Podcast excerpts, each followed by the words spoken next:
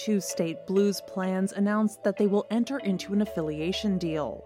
Troubled insurtech Bright Health is seeking a buyer for its California Medicare Advantage plan.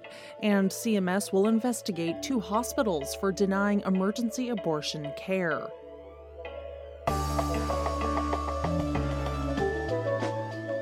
It's Wednesday, May 3rd. I'm Jay Carlisle Larson, and this is Gist Healthcare Daily, where you get the headlines and health business and policy news in 10 minutes or less.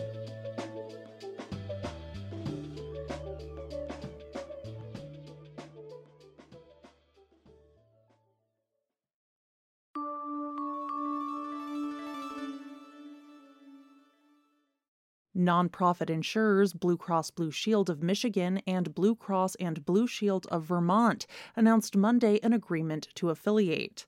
Under the deal, Detroit based Blue Cross Blue Shield of Michigan will receive the license for the Berlin, Vermont based Blue Cross and Blue Shield of Vermont in a non cash deal. Through the affiliation, the latter will become part of the BCBS Michigan Enterprise family of companies. The Blues insurers noted that this deal is not an acquisition and that they will essentially remain separate entities, with separate headquarters, executive leadership teams, boards of directors, and workforces.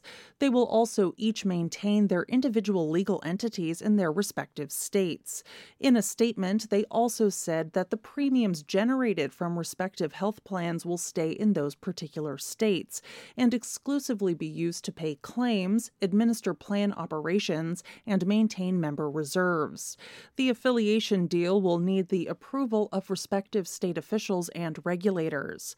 According to Modern Healthcare, the two organizations plan on closing the deal at the beginning of October. This is one of the latest deals involving a Blues plan. In January, Indianapolis, Indiana based Elevance Health, formerly known as Anthem, announced it would acquire Blue Cross Blue Shield of Louisiana. If and when that deal is finalized, Elevance will operate Blue Cross Blue Shield plans in 15 states.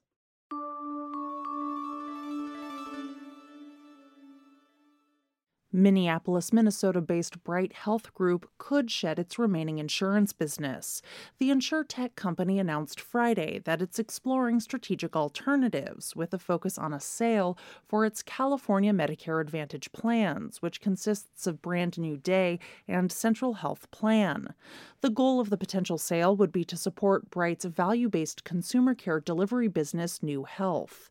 In a statement, Bright said that it has received inbound interest in its California MA business, which currently has around 125,000 members in the state.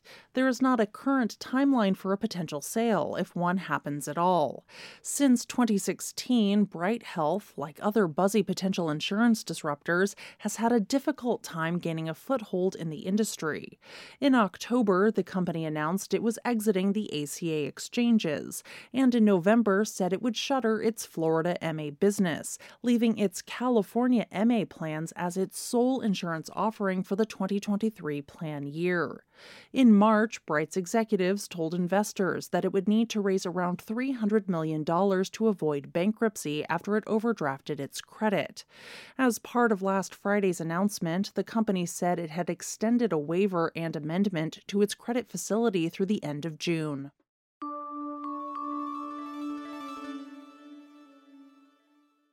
The Centers for Medicare and Medicaid Services announced on Monday that it is investigating two hospitals for allegedly refusing to provide emergency medical care to a woman experiencing premature labor in violation of federal law.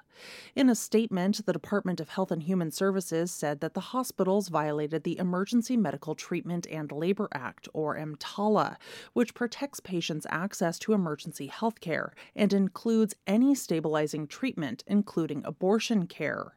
In this particular case, a patient visited two different hospitals after her membranes ruptured prematurely around 18 weeks into her pregnancy. The patient was told by her physicians that the pregnancy was no longer viable and that her condition could rapidly deteriorate. In the release, HHS said that the physicians could not provide care to stabilize her since their hospital policies prohibited treatments that could be considered abortion. Since the Supreme Court overturned overturned Roe v. Wade last June, laws regulating access to abortion have varied significantly state by state, with some banning it entirely.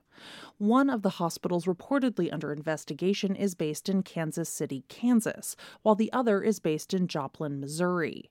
Abortion is banned in Missouri with limited exceptions, including to save the life of the pregnant person. And Kansas has strict rules regulating abortion on the books, including banning the procedure after 22 weeks, with some limited exceptions.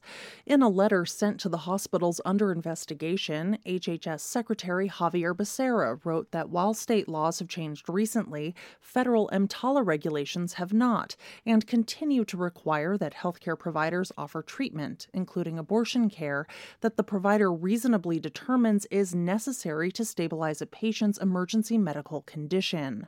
Last July, HHS issued guidance to hospitals noting that EMTALA covers stabilization treatment or potential transfer, irrespective of any state laws or mandates that apply to specific procedures Though we will not know the outcome of these investigations immediately, hospitals found to be in violation of EMTALA could face significant fines or even the termination of the provider's Medicare provider agreement.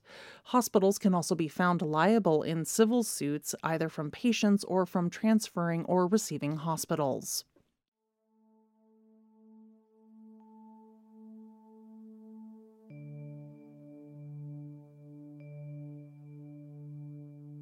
This is Gist Healthcare Daily. I'm Jay Carlisle Larson. Thank you so much for listening. If you like the show, please leave us a rating or a review. It helps other listeners find the program. You can check out more insights on healthcare business and policy news at gisthealthcare.com. You can also get these insights emailed directly to your inbox when you subscribe to our newsletter, The Weekly Gist. The Gist Healthcare podcast is an independent production of Gist Healthcare, a Kaufman Hall company.